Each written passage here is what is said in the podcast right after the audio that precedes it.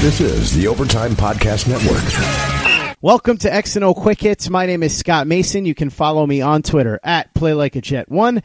And I am joined by the host of TOJ Film Room over on our YouTube channel, Turn On The Jets TV. That, of course, is Mr. Joe Blewett. Joe, what's going on, man? Man, I have 2 more days of work this week. And then as we were talking before we started actually recording the podcast, I'm going to Ireland for 11 days, so I will be very, very inactive on Twitter, on YouTube, in my job, so I'm looking forward to a nice 11 days of relaxing, nice little midsummer break for me, so I'm excited to get these next couple days over with. Before you go off and relax in Ireland, Joe, let's talk about somebody that has stirred up some emotions and made you not relax. He's made you go back and look at his film. That, of course, is Leonard Williams, who was the number 6 overall pick in the 2015 draft.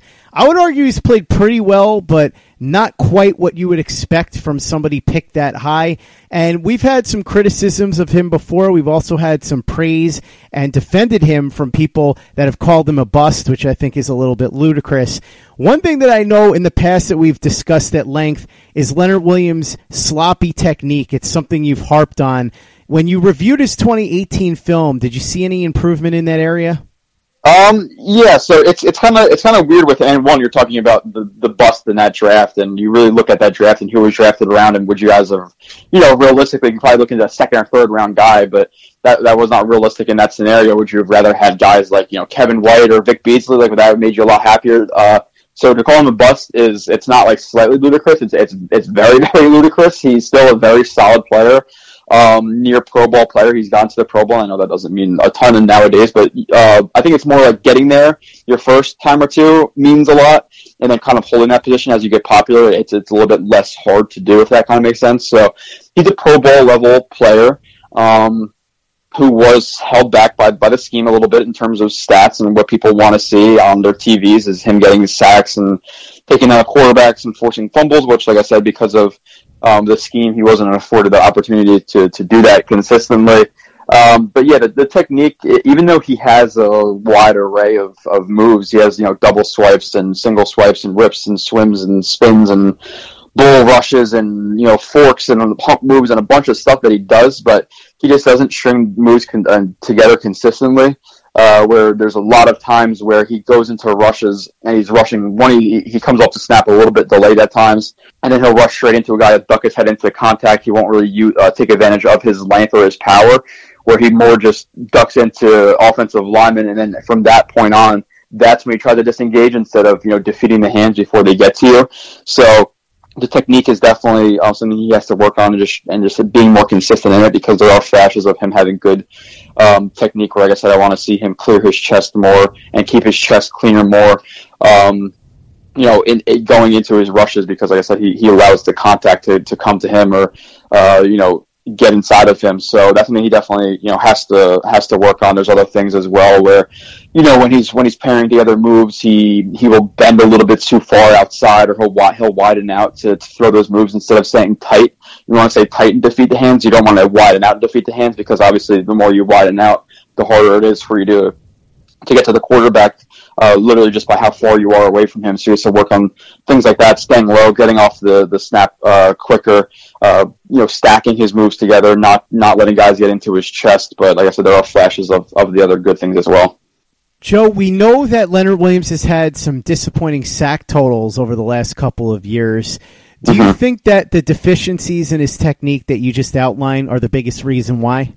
Well, it's that, and yeah, if I was something he can improve on, and if he did improve on all the things I just said, then yeah, he would get more sacks. But as you know, as you've done shows with I think every single time you do a podcast with Nani, you insult him by calling him nerdy stat numbers or whatever. So I always think it's kind of funny, but yeah, so that he's had a high amount of quarterback hits every single year, and it's kind of almost like unparalleled how many hits he has of the quarterback.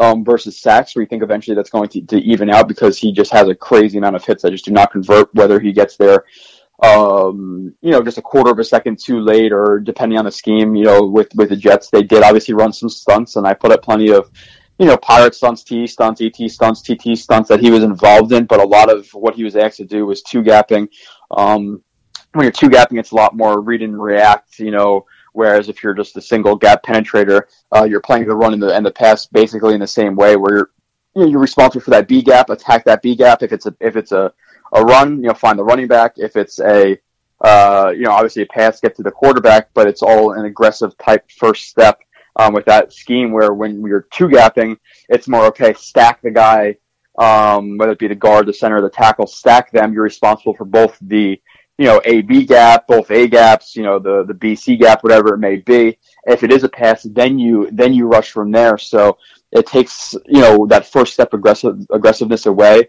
you know, from him, and his ability to, just like I said, just take that hard step up field or whatever you want to do. So it delays the rush a lot when you have to stack and then shed to get into your pass rush, instead of just, you know, going to defeat whatever lineman you're going against immediately, no matter when it's a pass or a rush, a pass or a run play, which happened. You know, he obviously did that sometimes. He didn't two gap every single play of his career, but I think once you start seeing him penetrating more, looping more, you know, being in the more aggressive scheme of Gregg Williams, you'll see the sacks go up. I have no doubt that his sack numbers are going to go up this year. While sports can bring us so much joy, it can also bring us a lot of unwanted stress, and that stress can make it difficult to concentrate, relax, and get decent sleep.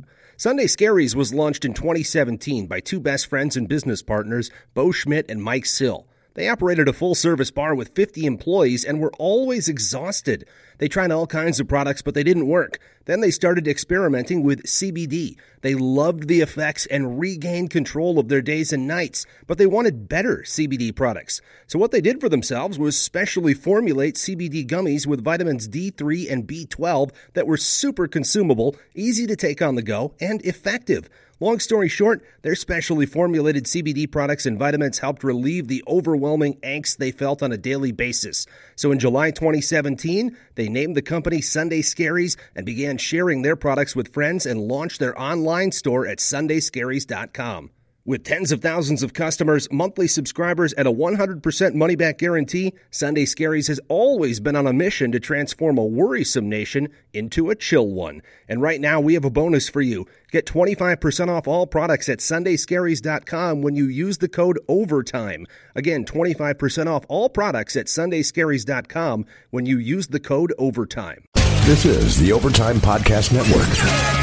Let's talk a little bit about the double and triple teams that people say Leonard Williams is facing, and point to that as a big reason why his numbers aren't correlating with an elite level player. From reviewing his 2018 film, did you find that he was facing that many double and triple teams, or is that something that people have inflated a lot? It's pretty typical of any interior defensive lineman, whether... Yeah, I know he played five technique. He even played wider than five. Sometimes he's actually standing up as an edge rusher at times, and some, you know, in different looks at, you know, Todd Bowles and his defense, you know, kind of threw out there against whatever team it may be. So he played all the defensive line, but he definitely was, you know, interior a lot, three technique a lot, and in any running scheme, you're going to get a lot of combo blocks. That's pretty typical of any running scheme, whether it be, you know, power and it's a tray block or a deuce block up to the linebackers, or whether it be an inside zone and you have a ricochet technique or a crowler technique or a cross shove. Like there's many techniques that are used in zone where the interior defensive linemen, even the guys on the exterior, are going to face some form of a combo block. I don't really like saying double teams, because double teams is two guys versus you no matter what, where combo blocks, you know, the first initial phase of it is, okay, you know, the high leg tries to kind of push Leo or whoever it may be inside or outside to the, you know, post man, and then move on to the second level or to their next block. So it happens a lot. So it's not like he was singled out, like he was double teamed any more than any other guy. And yeah, there was, you know, a good amount of combo blocks, triple teams that I don't think I've ever seen that in the NFL. Really, I guess you could say a triple team. Okay, combo block. He gets past that. Maybe the running back is scanning the field, and then, you know, he blocks him as well. So I guess there are some examples of him facing three blockers, but not necessarily a triple team, if that makes sense. So I don't think it was abnormally high. I think it was pretty normal for interior defensive lineman. Maybe there's a little bit of attention paid to him, but it's something that you have to learn how to beat. And I think he was a little bit better this year at taking on combo blocks, where last year or 2 years ago, it was definitely one of his weaknesses where, you know, this year he learned how to diagnose plays a little bit quicker, dent the post as you have to do when you're taking on a combo block. So you're not, you know, fighting two guys, you're really more fighting one guy, handling him, and then kind of just absorbing some contact from that high leg. But it's something he faced a decent amount, but like I said, it's not anything really crazy abnormal. Would you say he's an elite level run defender? No, I think he's definitely very solid. I'm not going to call him elite because, like I said, there are times where he plays a little bit too high in the run game, and I think that there are times where he'll commit to a gap a little bit too early, whether it be mostly in zone plays I saw where, you know, let's say he's trying to stack a right guard, and instead of kind of being keeping his length and playing both the, you know, B and the A gap, there's sometimes he'll commit too soon to the B gap, giving the running back, you know, cut back lanes. So there are some technical things that he could definitely work on in the run game versus combo blocks versus committing to gaps too early. But at the same time, there are plays where he uses his athleticism, he uses his power, he uses some of the moves that he does have to his advantage. And, you know, on the backside of runs, he's a very good player as well, because on the backside, for the most part, against zones, you're going to, you know, face less combo blocks, and he's going to be able to use his lateral agility on those zone plays, on the backside of plays, instead of having to use like a lot of power on the front side. And you saw that come into play with him scraping down the line of scrimmage, beating a block, and making tackles. Where on that backside of the play, you can be more aggressive than on the front side for the most part, and trying to chase the run down. Obviously, you don't want to just give up, you know, cuts backside. But you are able to be more aggressive on that backside versus the front side versus some runs. And, you know, if you are going to be stacking two-gapping, you know, as compared to penetrating. So, yeah, very, very good. I'm not going to call him elite yet, though. Is there anything to the idea that he may have been held back by the Todd Bowles, Casey Rogers defense? Yeah, that depends on what you think of being held back. Listen, he was still a very good player, and he didn't have as many sacks. So, yeah, statistically, was he held back? Yes, but he was still a very, very good player. Two-gapping, you know, penetrating. Obviously, they both serve different roles, and they both are, you know, kind of have, like I said, I guess their own roles and what they're asked to do. It's for different reasons. So he was effective at two-gapping, and he did what he was asked to do for the most part. So he didn't produce as much in terms of those sacks, but he was still very, very effective. So did it hold him back statistically? Yes, but I don't think it made him, you know, a bad player. I think it just comes down to film study and understanding what they're being asked to do. So if he's being a very good two-gapping player, is a really good two-gapper versus a really good one-gapper penetrator, what's more effective? It obviously depends on the defense and, you know, many more things, but it's not like he was ineffective and he was put into a role that he couldn't handle. But now, you know, you have, obviously, fans or people who, was Leonard Williams good? Okay, Leonard Williams staffed into Google, whatever he had, I don't know, 3.5, 4 sacks, whatever it was last year. No, he wasn't good. Where if he's one-gapping penetrating this year, if people look up the stats and, let's say, you know, 7, 8 sacks, yeah, he was more effective this year, he got a lot better. Was he better, or was he asked to do something different? So I think fans and what they're looking at this year, they'll say that he's better and he'll produce more. So I guess that kind of answers your question. Hey guys, Greg Peterson here with the Baseball Betting Podcast. As we know, the MLB season is back in our lives. It's going to be a 60-game sprint unlike anything that we've ever seen before, and I'm going to be giving you picks every single day, 7 days a week with Major League Baseball. We're also going to be keeping up with the KBO as well. If you like baseball and you like being able to make some money, subscribe to the Baseball Betting Podcast with Greg Peterson on Apple Podcasts, Google Play, Spotify, Stitcher, TuneIn, or wherever you get your podcasts. This is the Overtime Podcast Network. You and your co-host Marcus Coleman did a pretty thorough review of Gregg Williams' defense, which if you haven't watched yet, you can check out on our YouTube channel, Turn On The Jets TV. And so you have a pretty good idea of what Gregg Williams likes to do. How do you envision him using Leonard Williams in this defense, and do you think Leonard Williams will be a good fit? Yeah, it requires this defense more than Todd Bowles' defense requires more athleticism. Like I've said many, many times before, it's a lot more based on gap exchanging, stunting, looping around on pirate stunts, or like I said, TE, TT, ET, whatever the stunt may be. So it requires a lot more horizontal movement and athleticism. And I think, if anything, Leonard Williams does have good power, but I think the best part of his game, is his athleticism for his size. So he's going to be asked to use that athleticism more, both as a penetrator, and as the looper.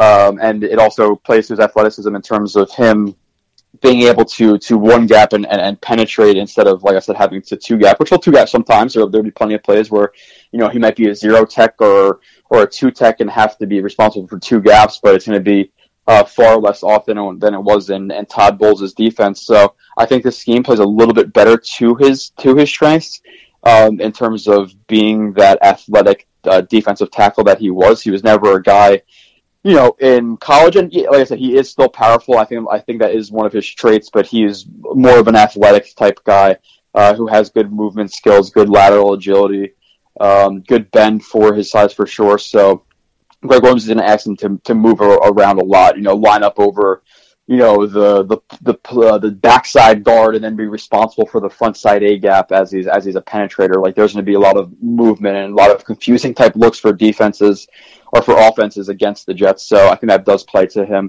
Even though, like I said, he was pretty effective in the two gapping scheme as well. I don't think Todd Bowles misused Leonard Williams. It's just what he was asked to do in his scheme. And I think a lot of people have heard the term, and there's some things that people hear or see, and then they take that as religion. Like, yeah, you're supposed to be able to, change your scheme a little bit for a guy to use him most effectively, but you can't completely change your scheme based on one player, especially on the defensive line. Listen, if he has a two gap, he has a two gap on certain plays. If you only have three guys down, you're trying to send guys into coverage or exotic blitzes. You can't say, okay, well, Leo's a better penetrator, I'm gonna have to send him every single time on a one gap. Like, so I think that's a little bit kind of oversaid, where you have to change your scheme to your players. I think you change it a little bit and try to figure out where they fit best in, but it's not that easy. Just like, oh, yeah, I'm going to change my entire defense. Like, that's not very easy to do for how complex these defenses are and how hard they are to run.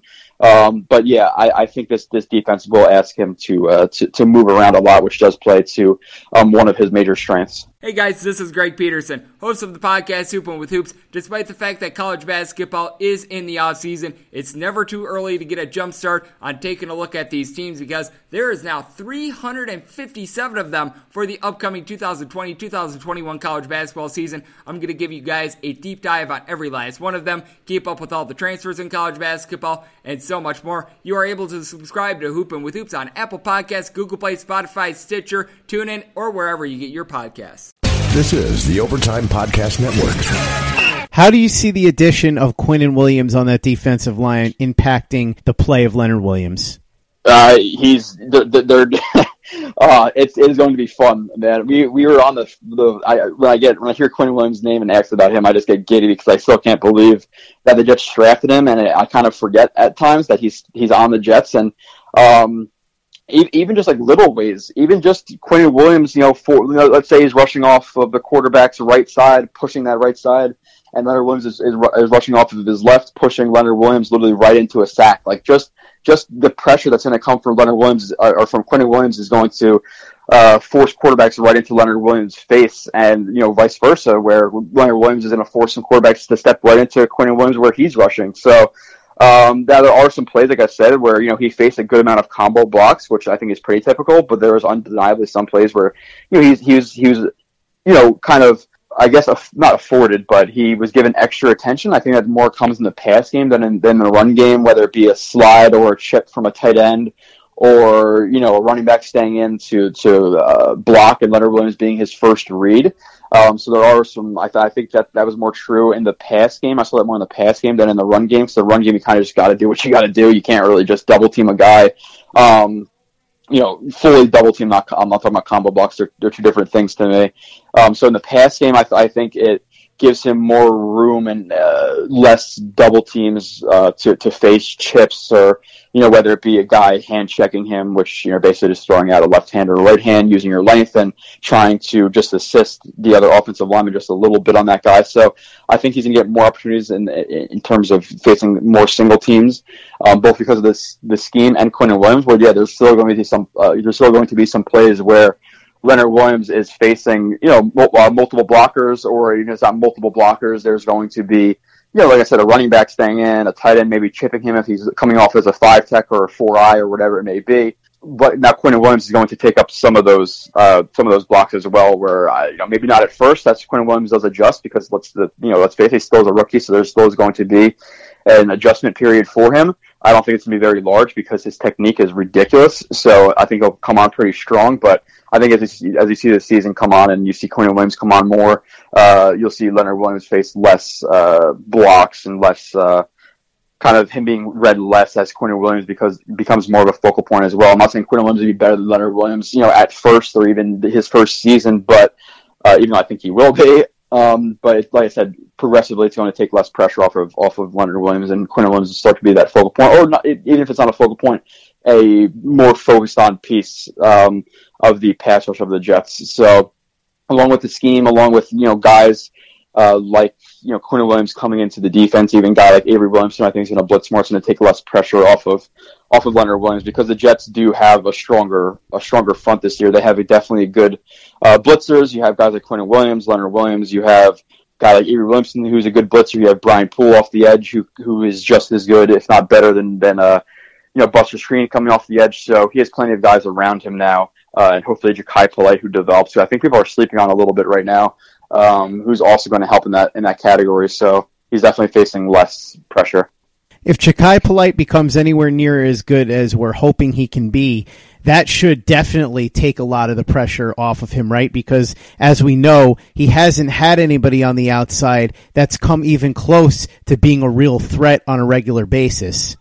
Yeah, for sure. And like I said, with just less double teams and less chips or, you know, less running backs. Well, let's just say for a very simple example, the running back is, you know, split, you know, just a few yards wide of the quarterback in a typical gun set. And instead of now reading the interior of the defensive line where Leonard Williams will most likely be rushing from, now that running back is looking on the edge, or maybe now the tight end comes in and chips Jachai Polite. So having edge pressure will definitely help just in terms of the blocks he will face.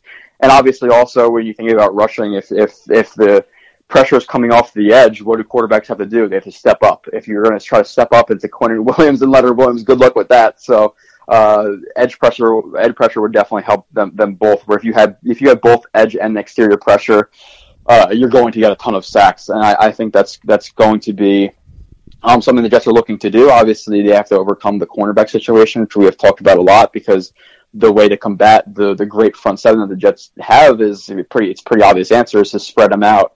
A lot of empty sets, 10 personnel, maybe 11 personnel, but you don't really want to go heavy versus the Jets and get rid of the ball quickly. So that's something I'm going to be kind of interested in, to see how the Jets combat it, whether it be with traps or cones or palms coverage that kind of confuse quarterbacks. If they make a quick read, they better understand what they're looking at, because the Jets are going to be reading the 2-to-1 or the 1-to-2, or there's a bunch of different coverages that I just mentioned. I'm not going to explain them all, but I'm hoping they're throwing a lot of kind of eye candy and tricks at offenses to make them think that one spot's open when it's really not, if you're going to send a lot of blitzers. So, but I'm kind of going into a completely different zone now. But yeah, exterior pressure always helps interior pressure, and vice versa. This is the Overtime Podcast Network. Before the draft, Brett Coleman from Battle Red Blog on SB Nation, and who does incredible YouTube videos, came on to talk about a bunch of the draft prospects, including Quinnen Williams. And during that appearance on the podcast, and by the way, he's going to be on again soon, he said that he believes that if the Jets drafted Quinnen Williams and teamed him with Leonard Williams and C.J. Mosley, that it would be the kind of deadly combination that would lead to teams being virtually unable to run against the Jets. Do you share that assessment? Yeah, they call that the inside triangle of defenses, and if you're going to if you're going to run against the Jets, it's going to have to be wide zones or sweeps or anything that breaks, you know, outside to kind of make some of those guys ineffective. Or obviously, you know, Quinnen Williams, Leonard Williams, they have great chase down speed. But if they're a 3-tech on the backside of a play and like a 4-3 under look, are they going to be able to consistently chase down guys who are breaking, you know, outside of the hash? You know, if they cut back, yeah, I expect them to, but not if they're cutting out wide the entire time. But listen, if you're going to run an interior run, you know, inside zone, a trap run, a pin and fold inside, whatever it may be, you're going to have to try to beat all of those guys in a very small space. If you, I don't see a lot of guys running up the interior, a lot of offenses running up the interior and having to block both Williamses and C.J. Mosley on one player to make an effective run. I don't see many runs going for anything past 5 yards in the interior of that defense. It's very, very strong. It's one of the top units in the NFL, the front seven this year, I believe, and especially that interior. I don't know how many better combos there's going to be in the NFL, not even just the front seven, but just that inside triangle. If you're looking at Quinnen Williams, Leonard Williams, C.J. Mosley, is there many better trios in that in the NFL? I could probably think of one or two, maybe three, if I really looked through all the teams. But I also think that could be the best, at the end of the year. So it's not going to be easy to run versus that now. And if you run to the exterior, you have guys like Jordan Jenkins, who played better last year. You have Brandon Copeland. You have Jachai Polite, who I think is a little bit underrated in terms of a run defender. You have guys like Jamal Adams, who have the athleticism out there. You have Brian Poole, who's a really good he's a really good corner in terms of tackling. And being and being able to and willing to stick his nose in there. You have Henry Anderson who's athletic. So we are not going to be an easy group to run against. That is for damn sure. Teams are going to beat us passing the ball. If they do, beat the defense or beat up the defense a little bit. But that inside triangle is not something you're going to want to screw around with. All things considered, everything that we just talked about, what do you think Jets fans can reasonably expect from Leonard Williams this year production-wise? Do you think he's going to take a big step forward? And if so, how much and what will that entail? It's funny, Scott, because as soon as I told you that I did not like to predict stats, that's when you started asking me about more stat predictions. I see what you're doing. But no, last year, he had 42 tackles, five sacks. In his first year, he had 68 tackles and 7 sacks, which is kind of the same system. So, and like I said, and like Nani has said, I believe you refer to him as the resident stats nerd. So to refer to the resident stats nerd, he has a lot of quarterback hits that are not translated. So even if he was in the same scheme this year, I would expect 5 sacks to go to maybe, at least 7.5, sacks, because one, he has more talent around him. Which is going to assist him. Now you're going to more count around him in a more aggressive defense. I'm going to say you're going to look at probably around the same number of tackles. It was 42 last year. Let's call it an even 50. But I think his 5 sacks go up to 8 or 9 sacks because of the penetrating, the more talent around him. So I think he does 2 sacks or a sack or two better than his 2016 year, his sophomore season, and then now more fans. Next year, we're going to be talking about, we need to re-sign him. He needs to be on the team, where this year, because he was two gapping and talking, and all the things where I was mentioning before when we were breaking down his game, people are going to be looking at the stats more, and he's going to be more productive. They're going to see him more on the broadcast angles. They're going to notice him more on Sundays when they're sitting on their couch or, even at the game. So from a guy who last year people were saying trade him for a second-round pick, which, listen, if you're not going to re-sign him, a second-round pick is great, but how many second-round players are getting that's a Pro Bowl-level player who I think will probably make the Pro Bowl this year or be very close to it in the second round. It's not actually second-round picks are consistently players like Leonard Williams. When's the last time the Jets have had a really, really good second-round pick? You've been a fan longer than me, Scott, but when's the last time the Jets have had a second-round pick that's better than Leonard Williams? People will say Marcus Maye, but I'm thinking Leonard Williams over Marcus Maye any single day of the week, even right now in their careers and with Leonard Williams having to get a contract. So he's going to be a guy who is probably looking at a payday. Now, do the Jets re-sign him? I'm hoping so, because you want to keep a strength of strength. He's a good player. He's not a locker room problem. If anything, he's a positive kind of voice in the locker room. He's developing into a veteran and more of a veteran presence in the locker room for the young guys.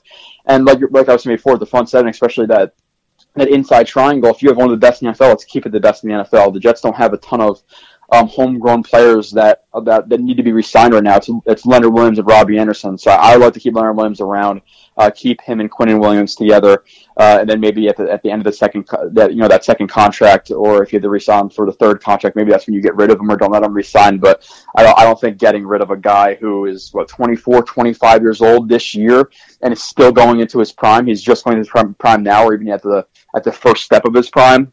I think he's going to be an interesting piece for this team. I think he's going to be a guy who should be re-signed because, let's face it, he's still on this point of defense, you know, or going into next year, he's still probably, what, the fourth best player on defense, and it's a near Pro Bowl level player. Let's not just get rid of him for nothing. I don't like the idea of trading him for a second or third round pick. I think that's extremely foolish, to be completely honest. Off the top of my head, I would say that the last time that the Jets had a player that they drafted in the second round who ended up better than Leonard Williams, it would have been David Harris, who was drafted in 2007, so 12 years ago. Regardless, if you had a general manager that you were 100% confident in to pick somebody that could be better than Leonard Williams in the second round, and like you said, if you're 100% convinced that he's not worth re-signing, then fine. But otherwise, I think it's wise to let it play out and see what you have in this young player who I think still has a lot of room for growth. And based on your film review, I think you agree, right? Yeah, for sure. Like I said, he's 24, you know, or 25 years old, and people really say the top level of their prime is like 26 years old, right around there. Like I said, he's going to be more penetrating, one-gapping, so his sacks are going to go up. You're going to notice him more. He can still develop technique. He developed his technique from 2 years ago to last year. Like I said, in terms of anchoring down versus combo blocks, which I think he did much better last year, where he really learned how to better dent the post, like you say. You know, drop those hips to the ground and drive his knee into the ground, kind of shield himself and lessen himself versus combo blocks. So there's definitely some improvements. I think he's going to continue to improve. His stat numbers or his sack numbers are going to go up, and people are going to want to re-sign him. And even with David Harris, I think that's an argument you can make. What was that? You said 12 years ago, David Harris. And David Harris was always a very, you know, consistent linebacker, but he was a very limited linebacker. I don't think he ever made the Pro Bowl. So you can argue who is better and who would you rather have on your team, a prime Leonard Williams or a prime David Harris. I know a lot of Jets fans who kind of have like a little bit of nostalgia with David Harris might think that's crazy, but I think there's a very strong argument to say Leonard Williams makes more of an impact on the game than a guy like David Harris. Minus David Harris, who obviously would call out plays and things like that. It's a very big piece of the defense, and I don't know who I would necessarily choose out of one of those guys. But I think it's definitely it's a good argument either way. So let's not just get rid of him and just let him walk when he's a guy who, like I said, is a very solid player, Pro Bowl level player, good in the locker room, good for Quinnen Williams' development, and it'll help Quinnen Williams reach his full potential. Because let's face it, if Leonard Williams is not in there, Quinnen Williams is going to face more or get more attention, which will take away from him some of his production. So let's keep that inside triangle strong. I'm 100% against letting Leonard Williams walk for nothing or trading him for virtually nothing, but I'm going to unfortunately have to let you walk because you've got to go on vacation, Joe. So I'm going to let you head out, but thank you so much for coming on and reviewing the 2018 film of Leonard Williams with me. I'm very excited, as you know, to see what he can do in this Gregg Williams defense, but more importantly, with C.J. Mosley and Quinnen Williams by his side, I think they can be a really nasty combination, the three of them. Like you said, triangle of death. I think teams are going to have a lot of trouble running on them, and I do expect to see Leonard Williams start to convert a lot of those pressures to sacks. It's been kind of crazy, as Michael Nani has pointed out, how the pressures have not converted to sacks at almost historically strange levels. I think that'll start to reverse this year, and he's one of the players I'm most interested to see on the field for the Jets. Joe, really appreciate it. Enjoy your trip. But before you go, let everybody know how they can check out your film reviews, who you've reviewed, who you've got coming up when you come back from vacation. But while you're gone, I want to make sure that they're catching up on the reviews that you've done in case they've fallen behind.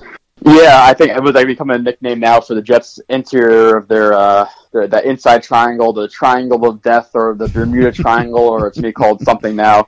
But yeah, vacation, I'm definitely excited for it, but I got plenty of stuff coming up. And like you said, while I'm on vacation, they're probably going to trade for Jalen Ramsey, and my review's going to be very delayed because I'm not going to have my laptop in Ireland with me.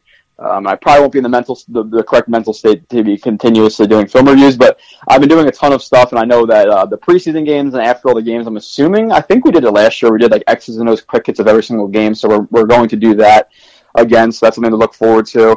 I just did on my Twitter, and as you know, it's at JoeRB31. I just did Darnold, I did Adams, I did Anderson, I did Leo, I did Jonathan Harrison, I did Jordan Jenkins, I did Avery Williamson, just finished Henry Anderson today, which I don't know if this is getting released when we're recording it, but I'm not going to say today now.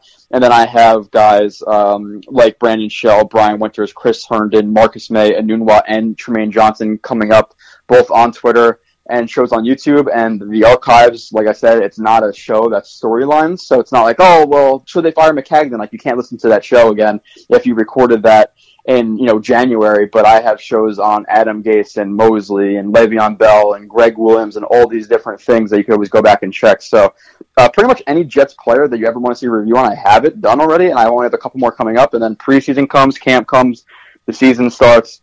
Definitely exciting time, so I'm ready to get these few done and watch some new football games for the first time in 6-7 months. Joe, have a great trip. Looking forward to talking to you more about some of these film reviews when you get back. Go ahead and follow him on Twitter at JoeRB31. Watch all his great film reviews over on YouTube at Turn On The Jets TV. And for the latest and greatest in New York Jets podcasts, you know where to go. That's Turn On The Jets Digital and TurnOnTheJets.com.